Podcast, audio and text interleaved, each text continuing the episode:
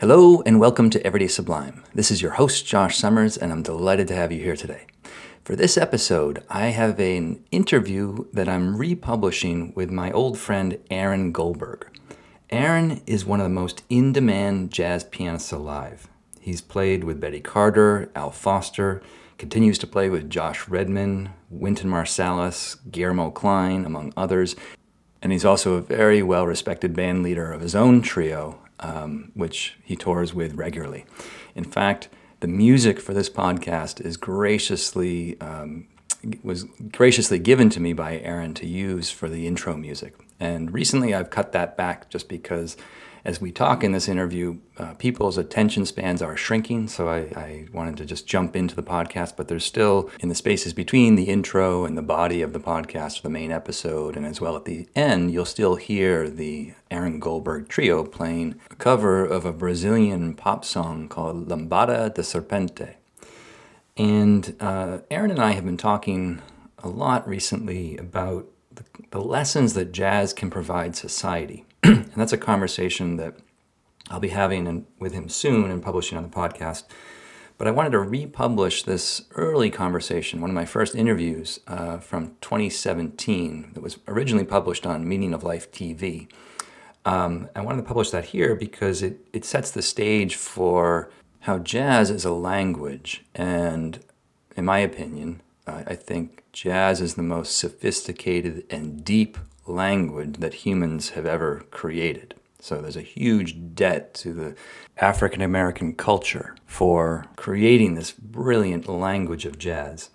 And as you know, I also think that there's lots that spiritual practitioners, both yoga and meditation practitioners, can learn from the pedagogy, the methodology of learning jazz around listening and improvising. And those are themes that I'll be continuing to explore going forward in the podcast.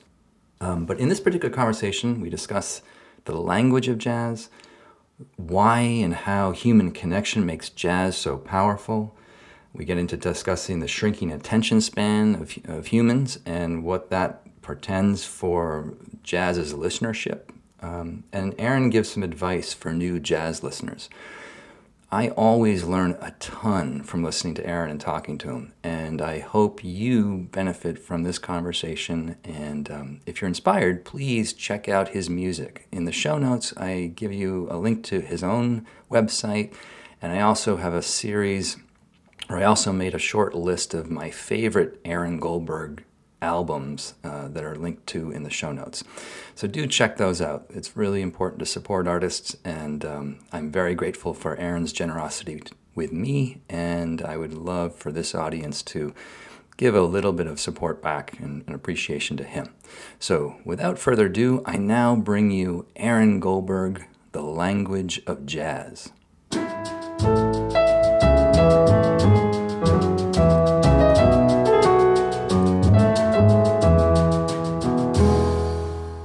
Aaron Goldberg, how are you? Great. How are you doing? I'm pretty good. It's good to see you again. Let me introduce us. I am Josh Summers, and this is Meaning of Life TV, and you are Aaron Goldberg. I knew you 25 years ago. We were in high school together. We overlapped for about a year then, and in the intervening 25 years, you have gone on to become one of the most in-demand jazz pianists on the planet. You work as a band leader with your own groups and also as a collaborator with notable names such as Joshua Redman, Wynton Marsalis, Kurt Rosenwinkel, Guillermo Klein, Al Foster, and Betty Carter, to name just a few folks you've worked with. You also have 5 records under your own name and many more as a collaborator, including a series that seems to be out of print called Baby Loves Jazz, which is a wonderful introduction to jazz for children under 6 or so. So we're going to be discussing today on Meaning of Life your career, your process as a jazz artist, the state of jazz today, where it's going. But maybe to start out, if we go way back to the early years, you, as I remember you had many opportunities open to you in terms of what you might do with your life. And I'm curious to hear now, what drew you in particularly about jazz? What was it about jazz that caught you and turned into this love affair? First of all, thanks, Josh, for having me. It's pretty awesome to see you here. It's a new context and reconnect with you in this way. So I'm honored to be here. And I would say I never, when I first encountered jazz, I never imagined that I would make a career of being a jazz musician. I fell in love with jazz for aesthetic, social, personal, maybe you might use the word spiritual reasons. And I was never thinking that this was going to be my future in my profession. It was kind of like falling in love with another person at a very crucial age, young age. I was about 14, kind of in the throes of trying to figure out who I was. Identity issues tend to be important for all kids that age, and I was no exception. I guess sophomore year of high school, I discovered there was a jazz class being offered by my high school, our high school, and I knew nothing about jazz. I grew up playing classical music. It's one of the many things that I did as a little kid, and my parents listened to classical music, opera. Somehow they seem to have missed all rock music of the 60s and 70s as well as jazz. So I had no idea what improvisational music was, could be. All I knew was that I wanted to take a class that would give me credit for playing the piano. And that just seemed like an easy and fun way to break up my school day. And what changed my life was that the summer before this class, I received in the mail, we all received in the mail, a little cassette. This was back in the day of Maxell cassettes, and on that cassette there were about 8 classic recordings, classic songs by jazz masters like Miles Davis, John Coltrane, and I didn't know what I was listening to, but there was a little note along with the cassette that said, "Summer homework for jazz students, listen to this cassette." And I was a studious young man, so I did my homework. I listened to that cassette possibly thousands of times during the course of that summer. And I fell in love with what I was hearing without knowing the identity of the musicians, you know, the racial, ethnic, cultural background of the musicians, what was improvised and what wasn't. I couldn't even distinguish the different instruments. But I felt the power of the music in some kind of elemental way, intuitive way.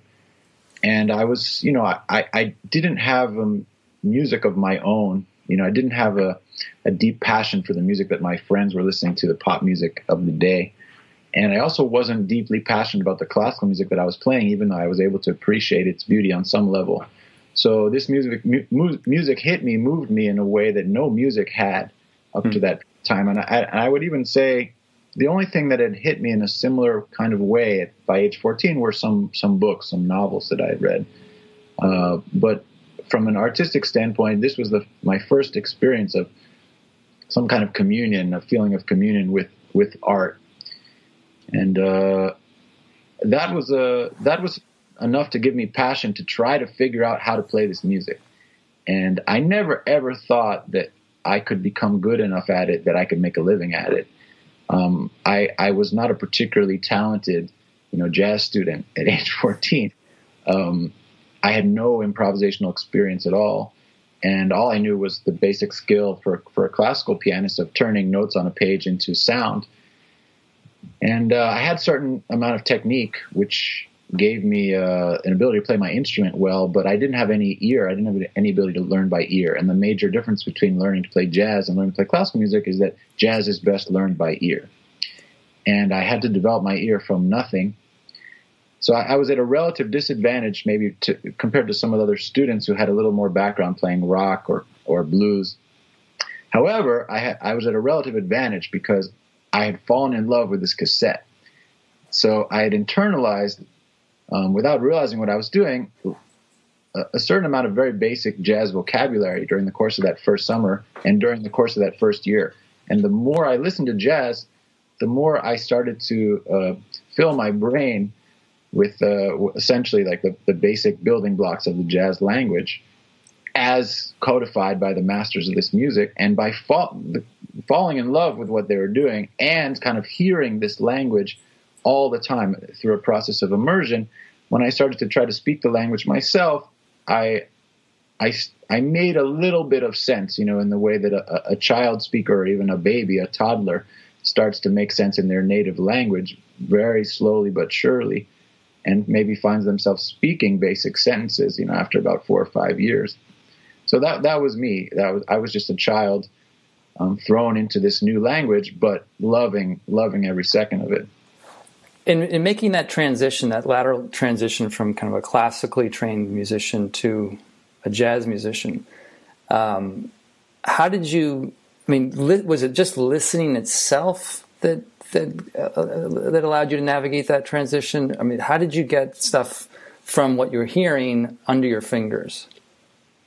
So I have to give credit where credit is due. I was very, very fortunate to have an excellent first teacher who I want to name. His name is Bob Sinecrope. You know him yourself.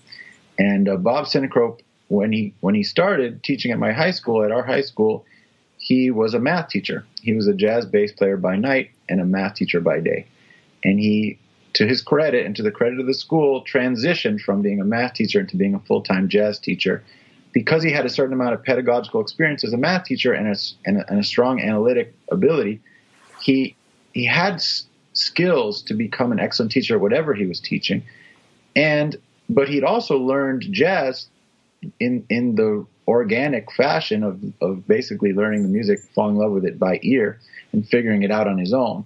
So he had the combination of the two sets of skills, you know, pedagogical skills and analytical skills on the one hand, and then an ear-based organic ability to play this music and the realization, the deeply important realization that this is an oral tradition and needs to be taught in that fashion, which many jazz professional jazz schools at a higher level, you know, at the bachelor and master's level, still haven't figured out. So I had this very crucial first experience with how to learn this music that was not based on anything written on a page, anything written on a chalkboard. It was not based on chord scales. It was not based on anything overly technical. It was based around the idea that you listen, you imitate, you sing along with what you hear, and then you just try to play what you sing. So you're singing in your head melodies, and you're trying to play those melodies on your instrument. That's a skill that you develop by learning intervals and learning the sound of the intervals and learning to play those intervals on your instrument. It's an ear-based skill set that's required. But the beauty of it is that you're sort of speaking through your instrument in the way that you speak basic English when you're a child. You say what you feel or what you think. The equivalent in jazz is that you sing a melody and you play that melody without necessarily knowing what notes you're playing or what are the right notes or the wrong notes. So there's certain kind of organic truth to this basic method of learning by ear. You just mentioned, in going over that, you mentioned something about higher education in jazz, whether the bachelor program in jazz studies at the big music schools, how they haven't figured this out. I have a little bit of experience in that myself, and it does strike me that there's kind of this reverse engineering where you learn these highly sort of conceptual notions around chord structure, naming things, certain scales, and you try to put these things under your hands and be able to play them, but it doesn't actually get to this more elemental, as you're describing, this elemental way of just speaking and communicating through an instrument. Yeah, a nice analogy is the difference between learning a second language in a classroom and learning a second language as a child by immersion in a new country, or if you grow up bilingual with a parent who speaks one language and a parent who speaks another. You get both languages organically without ever learning any grammar. Right. It takes a lot longer, and you are much less likely to ever become an eloquent speaker of a second language if you try to take it up, say, in high school or college, in a classroom, learning the rules of grammar, the conjugations of each verb, the appropriate pronouns, and you never kind of get to that totally natural way that a kid speaks a language, you know, after never having studied it in the classroom at all. So that's the proof already that the right way to learn is by ear. Of course, our brains are more plastic when we're young, so it's easier to pick up these things. It's a little bit more difficult to do it later, but it's still the right method. It's just a little slower. So I think that after you become a relatively natural speaker of a language, a second language, musical language in this case, it's useful to learn grammar. It's useful to learn, in this case, chord scales.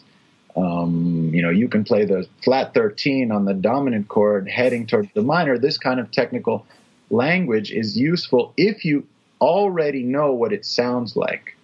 And if you learn to translate these numbers, these numerical relationships into sound in the way that a really great conductor or even a really great jazz musician who has this kind of skill set can look at a piece of paper that's full of notes and hear the notes, not play them, but hear what's on the page. You know, a great conductors, you can present them with this orchestral score of 60, 70 instruments written on a page, and they can say, oh, ooh, wow, this is good.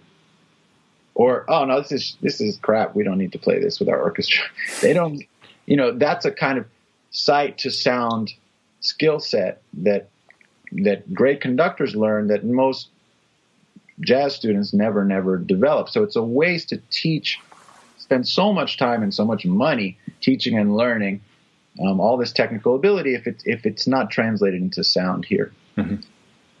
So as you were going through that, in your high school years and developing your ears, when was the switch flipped, and in the sense that you kind of felt that this was going to be the thing you're going to do, or was it not a quick switch? It's more of a gradual wading into the pool, and suddenly you realize you're 6 feet in. Good question. I think that for me in high school it was much more about developing a sense of identity. So, you know, jazz was one of the few things that I loved that had nothing to do with my parents, my background, you know, anything that was expected of me. So it felt truly mine, you know, me, a part of who I was. There were some other things that I felt similarly about, but jazz was probably the most important at that period of time between 14 and 17. And I didn't have any intention or belief that it was even possible to make a living at it, but it was an integral part of my identity that I knew would be part of my life forever. Definitely as a listener and hopefully also as a player at some level of ability. But what happened was that I realized that I didn't have to go to college right away. And there was a guy writing a book at our high school, another high school teacher writing a book about taking a year off between high school and college. And that was not something that I'd ever heard about, but I got lucky and heard about Mr. Gilpin's book. And the book was just in process. I never read the book, but I did have a conversation with him where I learned that actually this was starting to become a rare, but, you know, possible move for 17 or 18-year-old kids. And so I raised it as a possibility to my parents. And of course they shut it down fast. And, you know, because they shut it down fast, I was more and more determined to do it. So then it was just a question of what I was going to do with my year between high school and college. And the more I thought about it, the more I realized that it would be wise for me to spend my year doing only one thing, because up until that point in my life, I had always juggled many things. Like a lot of kids with kind of ambitious parents, I was supposed to be well-rounded. And so I was always trying to juggle various different activities along with school. And I thought it would be interesting to just focus on one thing. And the thing that I was most passionate about at the time was jazz.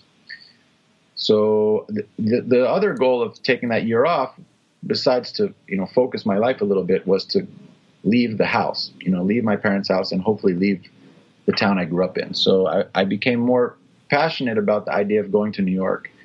And I enrolled in a place called the New School for Jazz and Contemporary Music in Greenwich Village in 1991, which was an amazing period of time in New York because most of the old masters of this music were still with us. And you could go out every night and hear Freddie Hubbard and Joe Henderson and Betty Carter and, of course, the Chick and Herbie.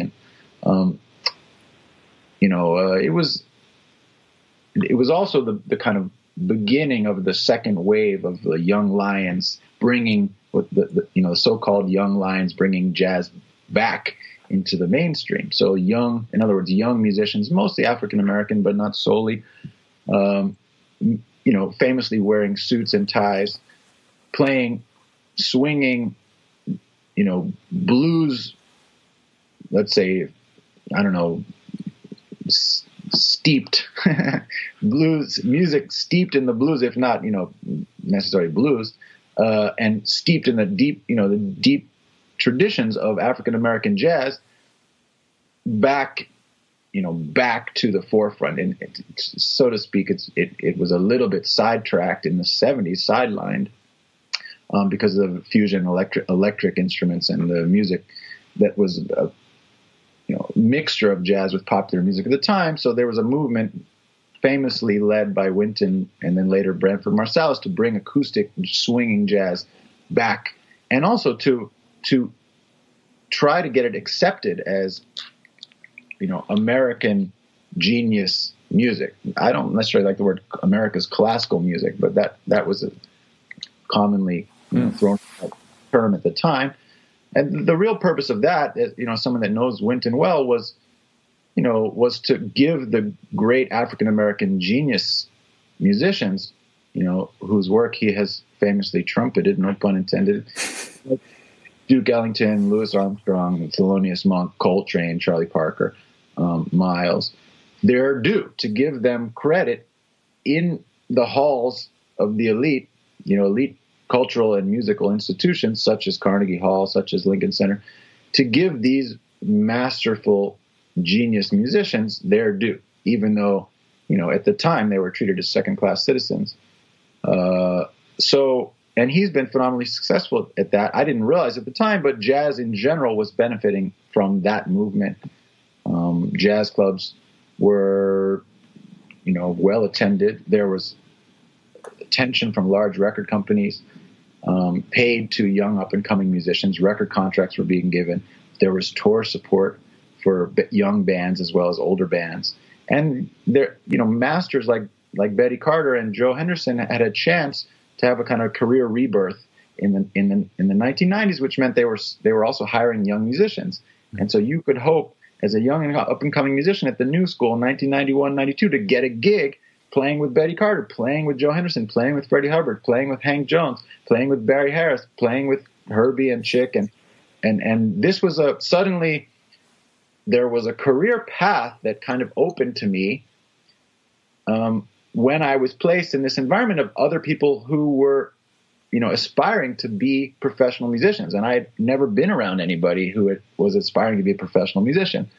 I was suddenly surrounded by people from all over the world, my age and a little bit older, who had that aspiration. And what I was surprised to discover, at least after the first semester of working really hard, I wasn't that much worse than them. In fact, I was actually probably better than some of them. Of course, there were also people that were way, way better than I was at the time. I mean, famous musicians like Brad Mehldau and Roy Hargrove, they were students at the New School at the time, although they didn't show up for class that often. But, I had amazing students, a little bit older and more experienced than me, who served as role models.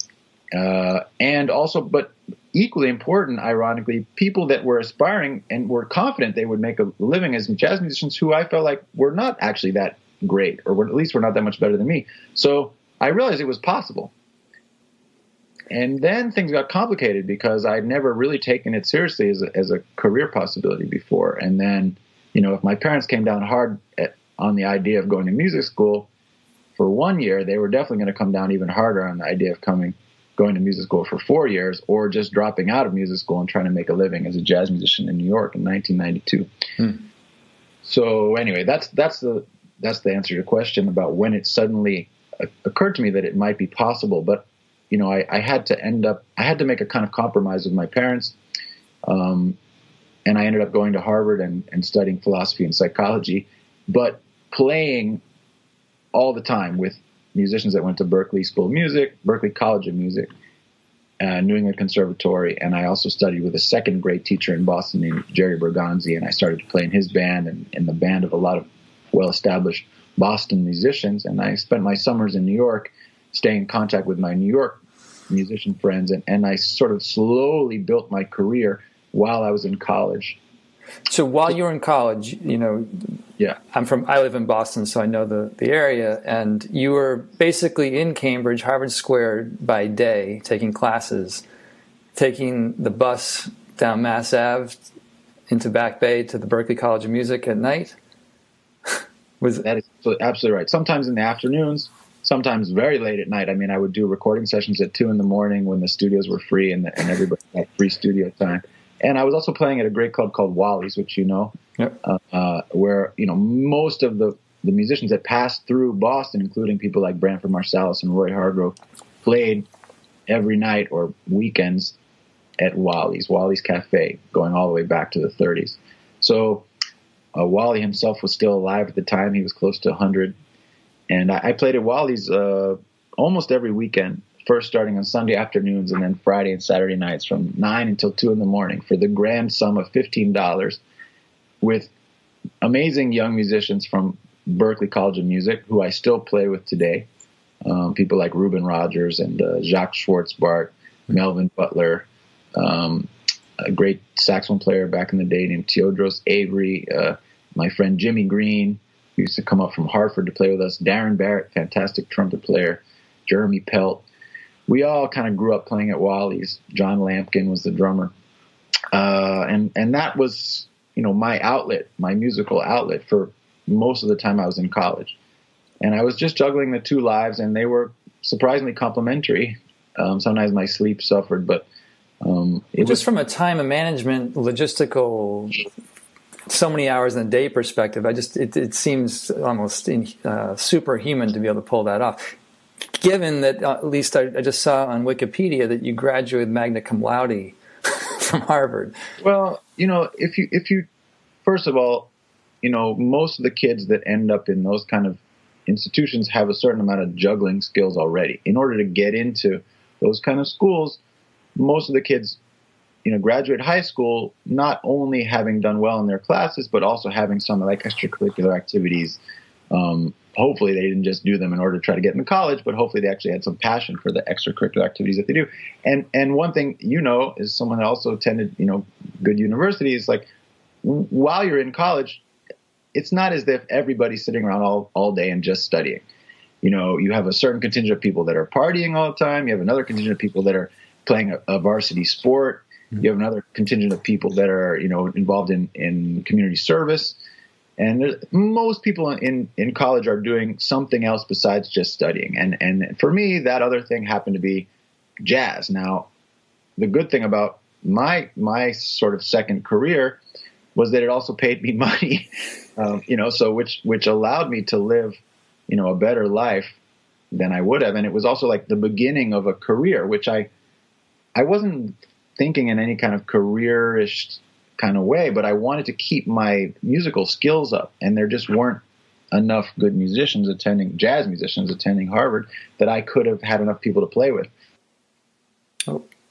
And I feel that the most important thing I could do in order to improve, especially as a pianist, what we call a rhythm section player, you know, piano, bass, drums, guitar, someone who can play in many bands, can accompany many people, and you know, needs a certain kind of social musical environment in order to develop. The most important thing I could do was not practice in a practice room, but play with great musicians. And I had learned that already at the new school, and I put that into practice while I was at Harvard. I just played as much as I could with as many good musicians as I could.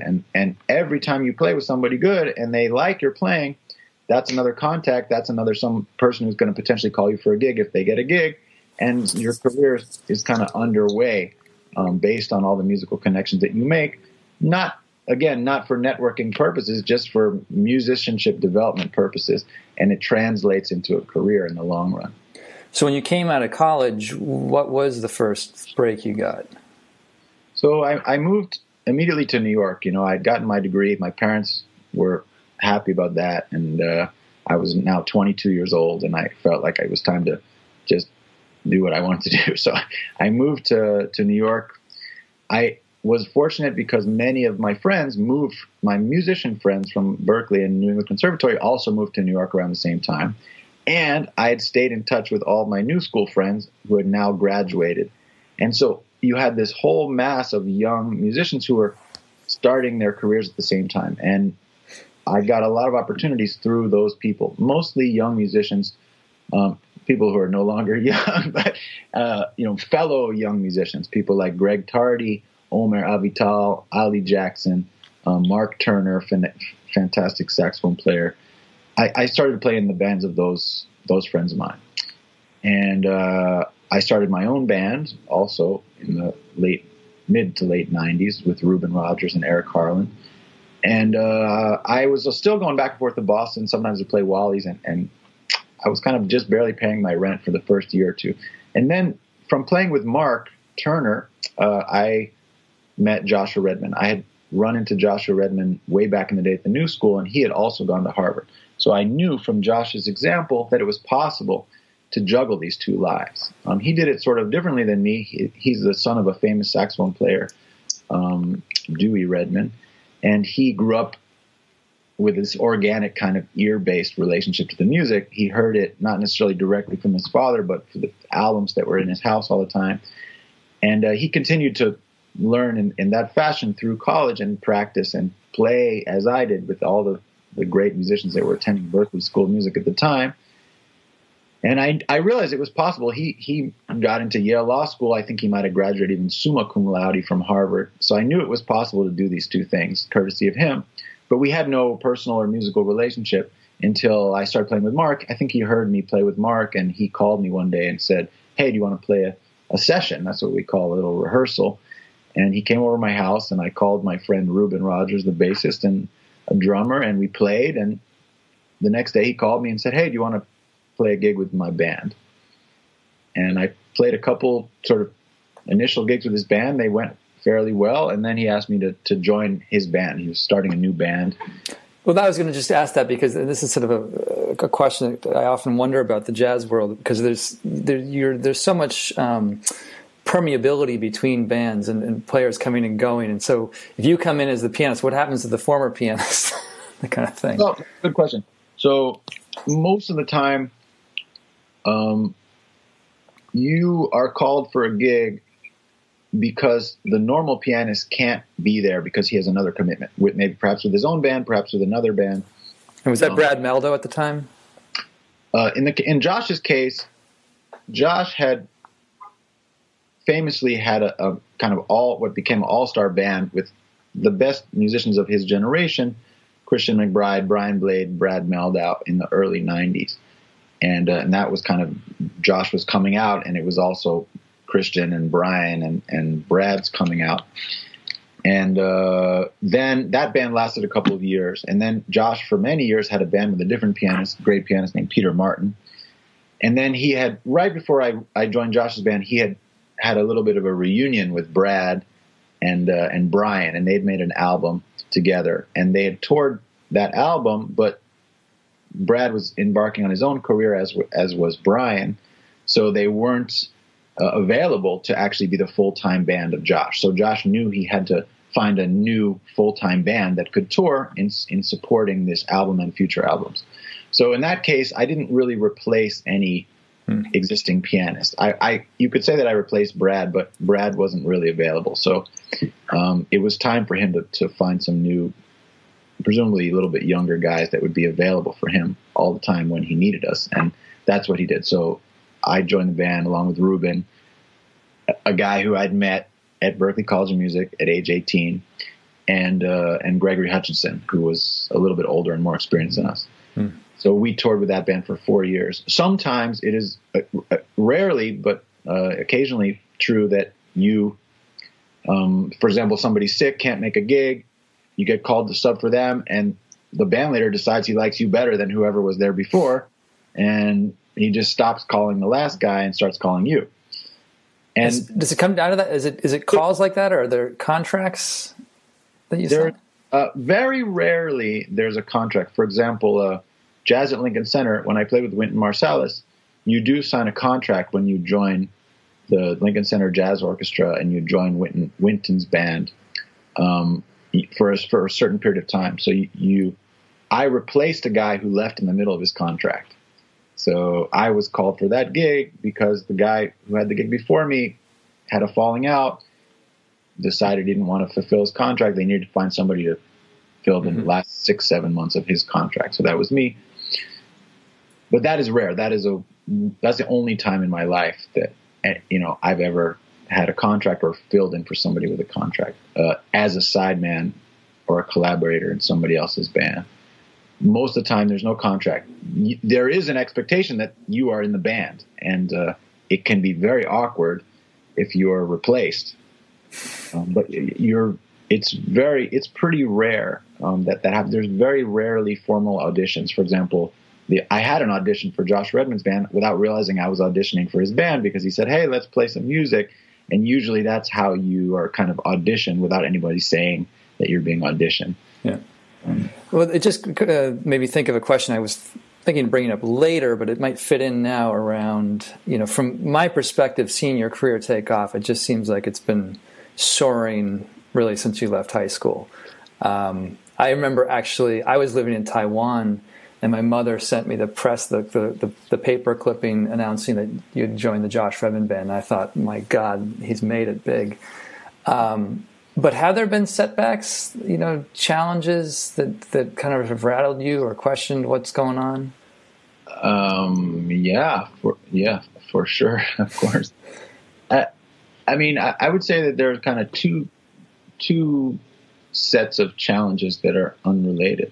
So, you know, one is when a band comes to an end, you know, for whatever reason. It could be your own band, you know, guys are no longer available to play with you that used to be available to play with you because their careers have gotten so big that they're in demand for all these other bands, for example. Or you have a falling out with the band leader of a band that you're playing in, or it's just time to move on. People move in separate directions. Mm-hmm. And the reason that this is so challenging is because, you know, it's very much like a marriage. When you're together with a band for a long time, you spend an awful lot of time with those people, and it can be even more time spent with those people than you spend with your significant other, whoever that might be in your life. And they become, if not, you know, like wives, they become like brothers. And then when you have to part for whatever reason, no matter who's the boss in the situation, it can be painful, especially if there's some kind of issue that comes up, whether it's musical or personal. So I think we all have faced those sets of challenges. It's just part of this work that we're in. It's the flip side of the beauty of it, because when you make great music with people, it's an act of love, and you show your love for them, and they show their love for you, and you find a synergy of minds. I mean, at the highest level, bands are operating subconsciously. You know, the interaction between the different members of the band is happening at the level of the instant, the millisecond, much faster than the conscious mind can keep up. So you're finding a kind of melding, mind melding experience that allows the music to be created, so to speak, by the product of four minds working in harmony without any awareness of self. You know, at the highest level, you're not aware of the distinction between the four selves. And that's a love-making, literally like an act of unity, a love-making kind of act. So it's very, very intimate. And it's not something that we talk about all the time, but we all know it. We all feel it. So, you know, you have a love bond with all the people you've made great music with. And when those love bonds, you know, have to end for some reason, that's painful. So that's one set of, you know, challenges. Another, you know, or there's also gigs that you think you were going to get, but you didn't get for whatever. That goes into that category of, like, sometimes that's an ego thing, but like, oh, somebody else got this gig that you think you're going to get. Or somebody else is, well, I'll save this for the second set of challenges. You know, when I was young, there were people that I hoped I would play with that I didn't get a chance to play with for whatever reason. So that's a certain kind of social disappointment. Mm-hmm. be ego-related or not. The second set of challenges are business challenges because, you know, this music is unpredictable and everybody's career, the vicissitudes of everyone's career are unpredictable. And you have every year you have unexpected ups and you have unexpected downs, and you never really know where your money's going to come from and how much is it going to be and how many gigs you're going to have that year and how many gigs you're going to have in the next year and how many CDs you're going to sell and which, you know, which aspects of your career are going to be more successful, which less, which musical relationships are going to flourish, which are not. It's very, very hard to predict all these things. And from the outside, of course, it looks like I've had a successful career, and I think I have if I take the big picture. And especially if I consider that I never even thought it was possible. And especially if I consider the number of people that try to have music careers in this music and in all forms of music and give up. So I feel extremely fortunate to be part of this musical jazz musical family. Also, I never imagined I would be accepted, you know, because the fact is this is African-American music that I play. And the fact that great, you know, African-American masters of this music have always not just invited, but been passionately, you know, socially intimate and involved with non-African members of the community, like non-African-American musicians such as myself, is a beautiful thing about America and a beautiful thing about the black community and about this music. So anyway, that's another topic. We can return to that. So I feel very fortunate to be where I am today. Nevertheless, the business side of the music is very challenging. And these days, it's even more challenging because when I came up, as I mentioned before, the 90s was a kind of re-flourishing of the music. A renaissance, so to speak. We weren't really aware of that at the time. There was some propaganda about it, but we were too young to appreciate that. Older musicians talked about that, and now I see how the music industry has changed since the 90s, and I realize actually the 90s were great because of the demise of the record companies, because of free music and the streaming, and you know, there's much less money being put into the jazz world. There's just less. There's no corporate money anymore. A lot of the money that does exist is nonprofit. It's filtered through nonprofits like Jazz at Lincoln Center, which is doing an amazing job. But you know, somebody like Josh Redman used to sell 200,000 copies of his record. Now he sells 5,000 copies. So that's a radical change. Now, fortunately, people still want to go hear Josh Redman play, and fortunately, live music is still popular. And this is true for, you know, hip hop artists and you know, pop and rock artists as well. Live concerts are still doing well, but jazz, you know, we benefited from that tour support that the record companies were giving us. We benefited from the promotion of these albums, which doesn't exist anymore. And also the market, because of the internet, has been flooded with people making their own albums. It's so cheap and easy to make your own album and throw it out there and do a whole bunch of self-promotion on the internet that it's very hard to cull through the mass of jazz music that's out there, music that calls itself jazz, and find the good stuff. So there's very little quality control compared to how there used to be.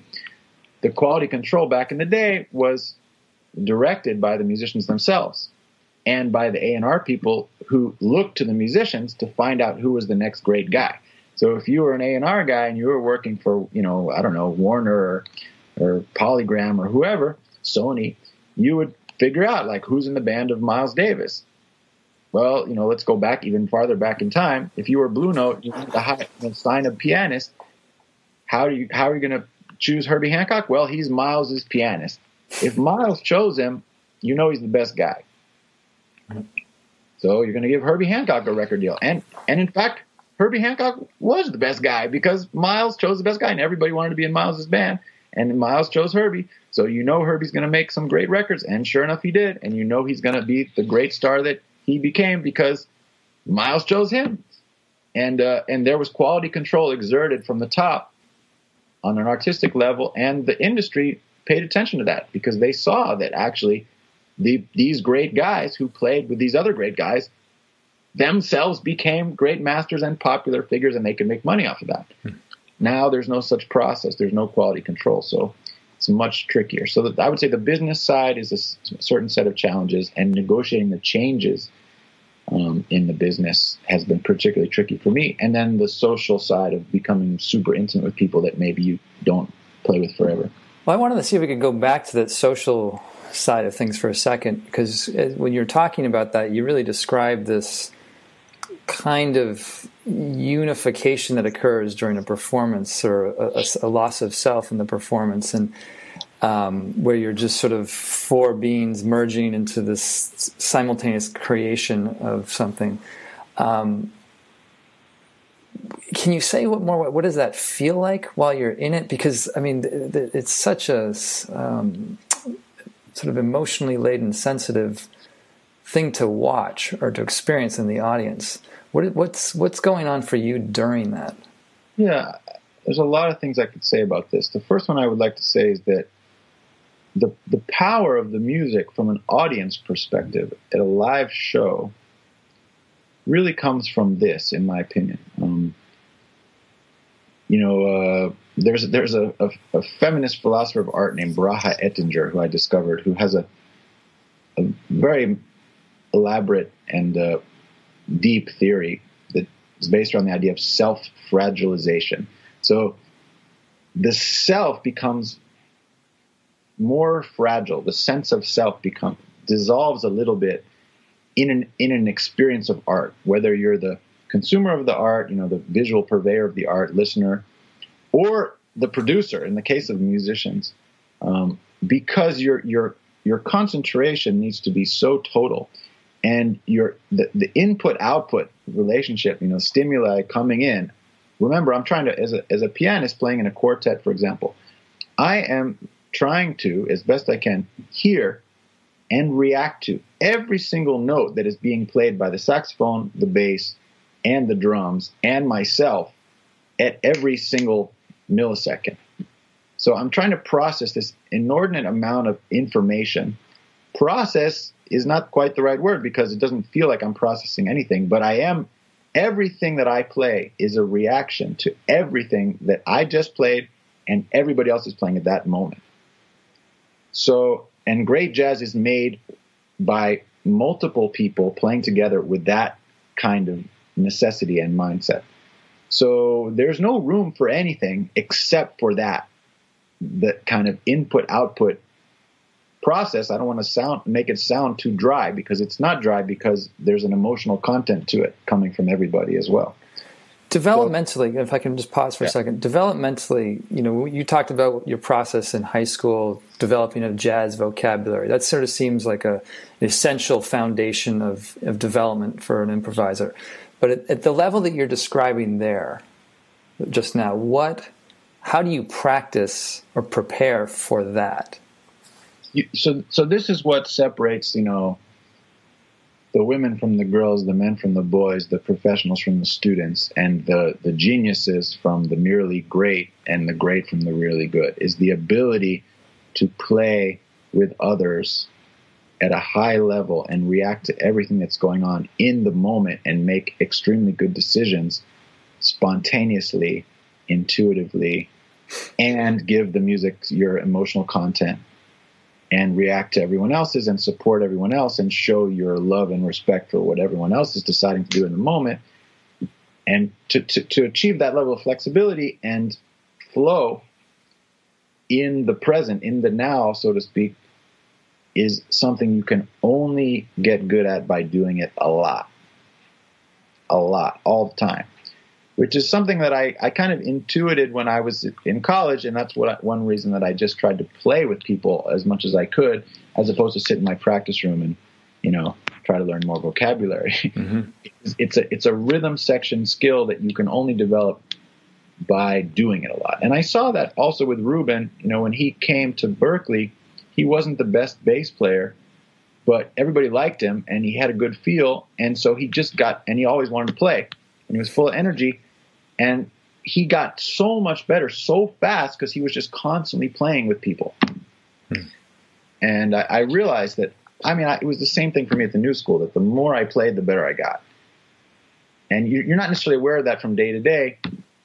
You need to have certain building blocks, but it's integral. There's no way to practice that except by doing it. But I think that you also have to be aware of your strengths and weaknesses as you're doing it, or be able to reflect upon them. So one way to do that is you listen back to recordings of yourself playing in bands, and you realize when you made a bad decision, or you know when there was an opportunity that you missed, or when you weren't thinking fast enough, or you know when, oh, you sounded good on these kind of fast songs but not on the ballads, or your accompanying is better in this minor key than in the major key. You know, you have to do a post facto analysis of your strengths and weaknesses in order to improve on your weaknesses. And you know, as a teacher, that's super important to get students to do that.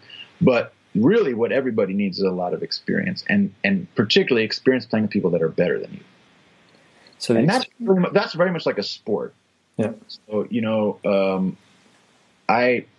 there was an interview I read with Mulgrew Miller, one of my favorite pianists who sadly left us recently. And he was talking about a conversation he had with Tommy Flanagan. And he said he asked – Tommy Flanagan is another masterful pianist who was about 20 years older than Mulgrew. And Mulgrew asked Tommy, like, what separates the greatest pianists from the rest? And Tommy said, they just spend more time playing the piano. So there's a certain kind of truth in that, which is just the more time you spend – at your instrument with, in my opinion, with people, the better you're going to get at this skill set. Mm-hmm. And there's no substitute for that. It's a social music. I was wondering if, I know some of the musicians like Sonny Rollins and Herbie Hancock too, I think they did get into Buddhism and meditative practices, I think, to support, maybe cross-train for this kind of experience you're describing. So, yeah, there's a few jazz musicians that famously are devotees of a particular school of Japanese Buddhism. I guess it's called Nichiren Buddhism. They do a lot of chanting. And it has some different names, but it's a very contemporary Japanese school of Buddhism that is, from what I've understood of it, you know, from reading Herbie and talking to some people like Buster Williams who also practice it, it's pretty divorced from the traditional Indian concept, or even like a Nepalese Buddhism.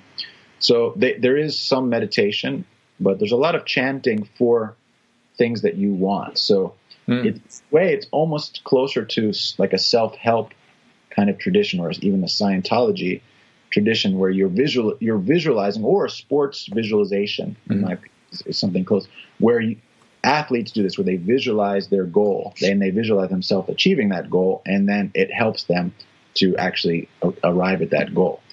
And you know, Herbie gives a lot of credit to his Buddhist practice, and I think there's no question that it's really helped him in his life a huge amount. But I would also note that Herbie was the best long before he became a Buddhist. Yeah. You know, he was the best guy at playing the piano at the highest possible level in all these bands with all these masters. He was the most in demand, and he was already highly successful as a band leader as well before he became a Buddhist. So I if he gives himself credit, if he gives Buddhism credit for training him, I think it deserves the credit that he gives it for training him for life. But as far as for training him to be a great musician, I would say, well, he was already there. He was already there, you know, as was Wayne Shorter, you know, the other very famous Buddhist practitioner. Yeah. But I have the utmost respect for them as humans and musicians. I mean, they are truly the two of the most magnificent humans on the planet. And, you know, left me in tears meeting them and listening to them on many occasions. So I'm not taking their claim seriously, but I just offer that up too. I think that the skill set that musicians acquire is very specific, jazz musicians in particular, and especially rhythm section players. It's very, very specific. And it, in my opinion, can only be acquired by experience. Mm-hmm. Given that you're kind of an ambassador for the jazz tradition, or one of the ambassadors now on the world circuit, how concerned are you about the viability of the art form, given the kind of business dynamics that you were describing, given just the kind of the attention span of most people listening to music these days, what, do you have any concerns about it? Do you have any advice around it for people? Because I know I talk to people and they say, jazz seems interesting, I just don't understand what's going on. It just seems like it's sort of chaotic, or there seems to be, even within the tradition, like historically, there's been kind of somewhat of a divorce or a dissociation between the musicians or the music being created and the audience, where at one point it was a dance music, and then it sort of became more and more alienated from the participation of the audience. And I think there's been more of a resurgence lately with musicians, even like yourself sometimes, where you play a pop cover, do a cover. I know on one of your albums you do a really interesting version of a Stevie Wonder tune, Isn't She Lovely? But where is the art form going in terms of its audience? And a lot of good questions in there. I'll try to take them apart. Yes, yeah, it was a bit of a snowball. Jazz musicians have always improvised with the pop music of the day. I mean, that is something that every single jazz musician has always done, from Louis Armstrong on, and even before, Jelly Roll Moore, all the early pianists, even, people like Scott Joplin that, were kind of pre-jazz. And even there's this whole repertoire of standards, right? The so-called standards that became part of the jazz musician's repertoire were popular songs of the day that started out as musicals, in Broadway musicals. So the entire jazz improvisation tradition has embraced this idea that we're going to play these familiar melodies, which also have familiar harmonies attached to them, and we're going to improvise with them, bringing our own melodies to these familiar harmonies and varying the original melodies to create something new and hipper than the original. Because this is part of the issue, going back to it being African-American music, because the popular melodies of the day were mainly, white American, popular melodies of the day. And they, at least from a rhythmic standpoint, no matter how genius they were from a melodic, harmonic standpoints, they were made hipper by the jazz musicians of the day. They were just made funkier and better and more danceable.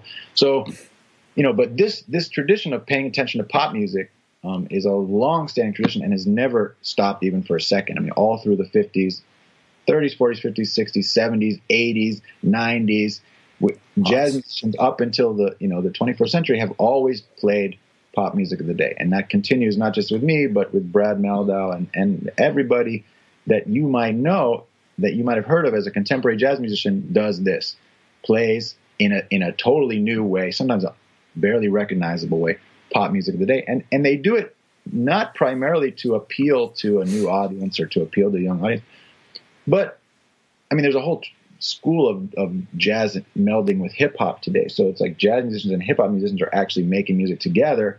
And it makes sense because the original hip-hop path was improvisational. It was freestyling. So, there's a deep improvisational element in all black music. And jazz is just one of many African-American musics that have always kind of been talking to each other. So there's a dialogue between jazz and the other forms of black music. There's a dialogue between jazz and all the popular white music of the day. And, and now in different countries of the world, you have jazz musicians, international jazz musicians, improvising with the popular music and folk music of their native traditions, right? So you have Indian musicians playing Indian jazz, you have, Latin American musicians playing Latin jazz, you have Brazilian guys playing Brazilian jazz, you have American guys playing Brazilian jazz, you have Bulgarians playing Bulgarian gypsy jazz, you have, this is a very fruitful and I would say never ending, fountain of material that's in the pop world, because it's the music that you grew up with. It's part of what goes into your ears, and it's natural that you'd want to kind of use that for your improvisational art. So that part of it, I think, is not new, and it will always continue, and it's constantly being refreshed. There's amazing music being made today, consisting of jazz musicians having fun, taking apart the various elements of all the different strands of pop music of today and hip-hop and rock, everything. So that part, I think, is alive and well and kind of safe for the future, and And I have fun with it, and everybody that I work with also has fun with it. So I'm not worried in the sense that jazz will always survive, because it's the highest form of musical art. I mean, it's certainly the highest form of improvisational art that we have in the music world. And there will always be people that spend their life trying to get better at it, because it's just such a high art form, in the way that writing is, you know, not in danger of dying. There will always be amazing writers, because there's just so much amazing work, you know, to read, and that will forever inspire you to try to create work. So there's such a body of magnificent jazz and improvisational music that there will always be musicians inspired to play at a high level. And there's no shortage of amazing musicians playing now that are just as great as, you know, most of my heroes. The audience attention span thing is a real problem. And it, in my opinion, it started long ago, I mean, with music videos, because all of a sudden the quality of the music wasn't necessarily the thing that determined the hit value, because so much money and effort was put into making the video. So, and now when you're young, and you see this with kids all the time, they're paying attention to the videos, you know, they're imitating the videos, the dancing of everybody in the videos. And with the internet, video is even that much more important. So people's ability to just sit, close their eyes, and listen to something is you know, depressingly weak. Mm-hmm. Weak it's probably ever been in the history of humanity. So to oral music, you know, or oral sources that are non-visual, music that does not have a visual component, is in trouble. And this is something that we have to, you know, the education system is the only thing that can help us with this. You know, we have to teach kids not just to appreciate jazz, but just to be able to sit and listen to something, you know, for 5 minutes at a time. Now, live concerts have a visual element, so they're not going to suffer as much. It's fun for people, even who don't understand jazz, to go to jazz concerts. And this will bring us back to the second part of your question.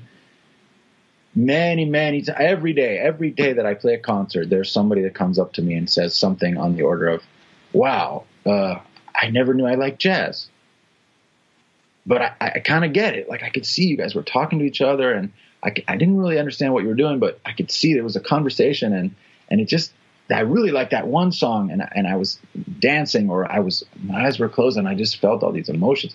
You always reach new audience members who are surprised that they like jazz, and you might not reach them the same way. Each person's going to get reached in a different way. Some people, they want to move.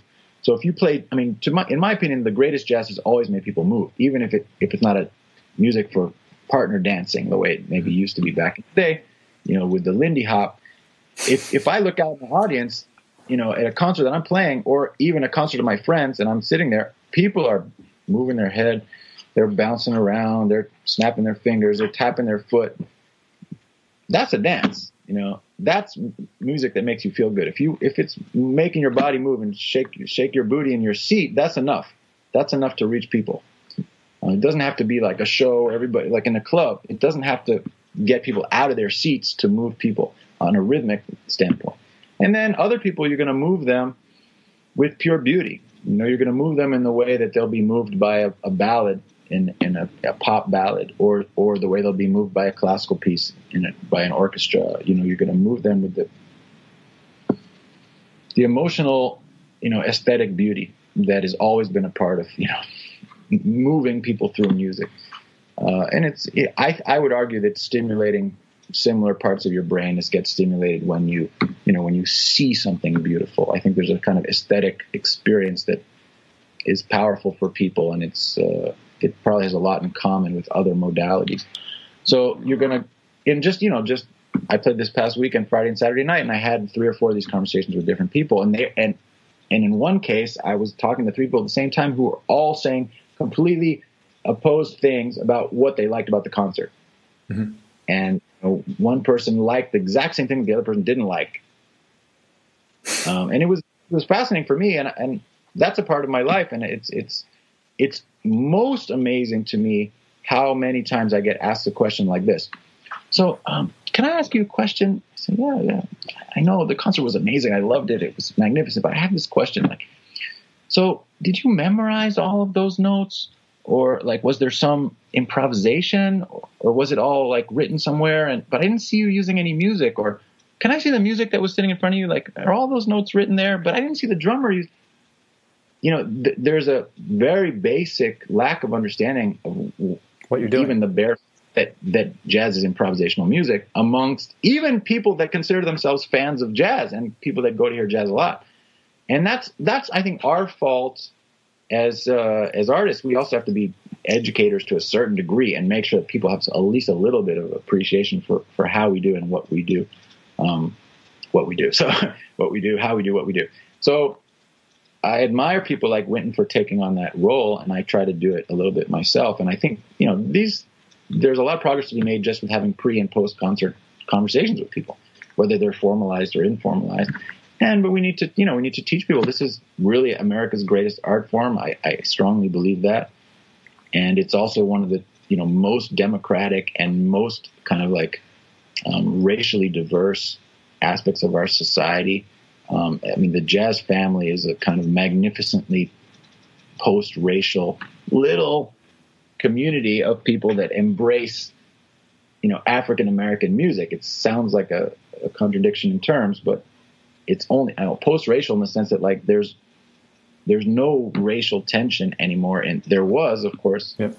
But basically, at least in New York City, there's no racial tension in this family. That's like it's a multiracial family, and everybody's just coming from the same place, as far as I can see, and that's magnificent. And the country has a lot to learn from that. So I think we can do a much better job promoting this music and teaching people about this music as a country. Maybe not with Trump as president, but yeah, I'm not going to pick that bait on this talk.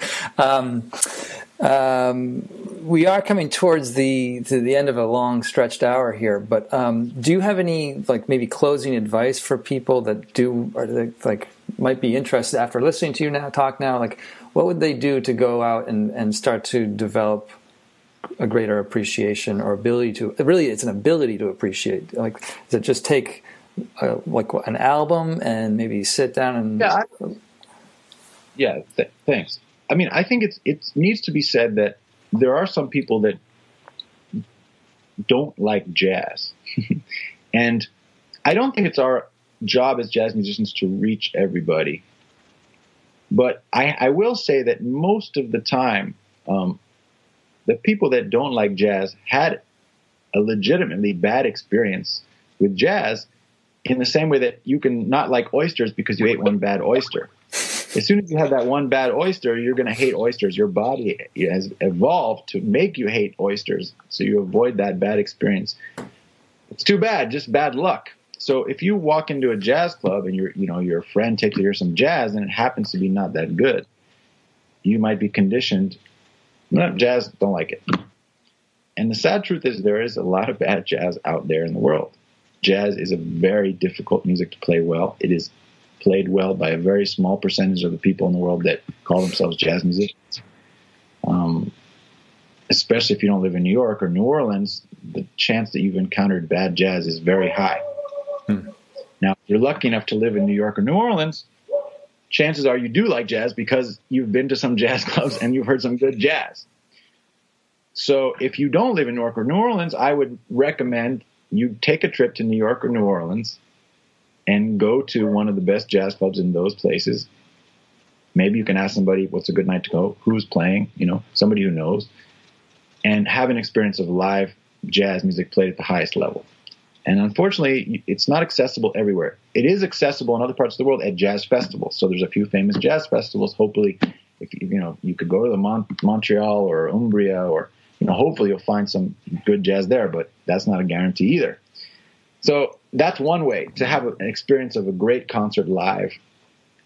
The other thing I would say is if you're someone who, for example, has a long attention span and you like, for example, listen to classical music, start with Miles Davis. That's what I tell people. That's the way I learned. You know, start with Miles Davis, choose a Miles Davis album from the 50s or maybe early 60s. Some of the highest art form, you know, some of the highest art that my family, my jazz family, has produced was produced by Miles, and people that work with Miles in the 50s and 60s. Start there. If you like it, find another Miles album. If you don't like it, but you might like something related, choose an album by somebody who played with Miles Davis, John Coltrane, Herbie Hancock, Wayne Shorter. You know, the list is long. So if they play with Miles, guarantee they're good. So try something by one of those guys. Start there, and you'll eventually branch out into the whole history of the music, and it'll take you into the present day. And the past. Yeah, and you'll go in both directions. Yeah. All right, so all roads do converge with Miles. I would say so. Yeah. No, it's great. It's been wonderful talking to you, wonderful getting to listen to you and catch up this way. Just want to really appreciate your time and generosity here. If people want to find you, what's the best way to is it your website, aarongoldberg.com? Yeah, well, if people want to find out information, about me, what I'm up to, maybe where I'm playing, those kind of things, biographical stuff. My website is aarongoldberg.com. That's true. And there's a Facebook page, like an artist page, that supposedly should have also that kind of information on it. I have some Facebook personal pages. You could try to friend me there, or you could send me an email. My email is aarongoldberg99@yahoo.com. I will tell you straight up, I'm not the fastest responder to emails. I have an inordinate amount of read emails. I won't tell you exactly how many. Embarrassingly large number. But that is my email, and I would be happy to hear from you. Any questions or want to say hello, that's a good way. Good. And maybe one more thing. A recent album or two. The last album came out was called The Now, right? Yeah, the last album that came out is called The Now. There's another album that's been made. It's finished.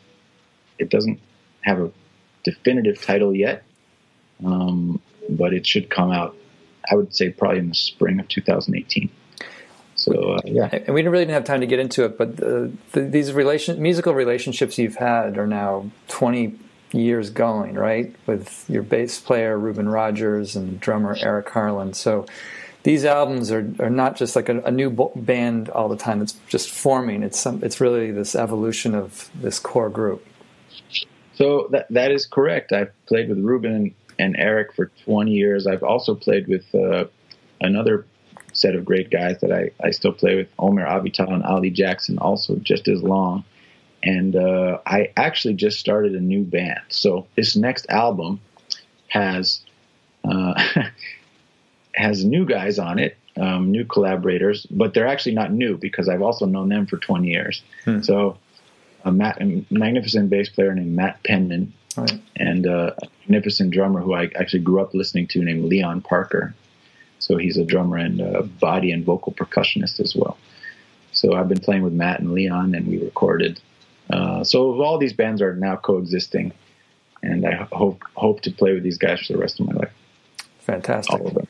Well, I look forward to seeing you live next time you're in your hometown. Thank you so much, John. All right. Thanks, Aaron. Awesome. Hang with you. Thanks a lot.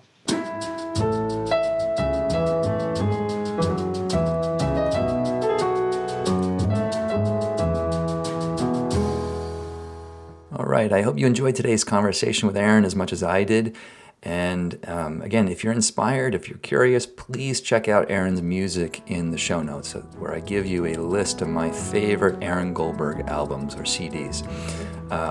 In my meditation trainings, I often play a piece of music at one point to kind of illustrate some points about meditation. And I use a particular song that Aaron recorded, which is an Abdullah Ibrahim cover called Maraba Blue from Aaron's album, Yes. So that's listed in the show notes. Do check it out. And stay tuned. Aaron will be coming back on this show soon, and we'll be discussing what jazz lessons have for society, and I hope to get into what jazz lessons have for spirituality, especially in terms of listening and improvisation. So I'll see you soon. I look forward to seeing you soon. Until then, take good care, stay safe, keep practicing, and I look forward to seeing you in the next episode. All the best.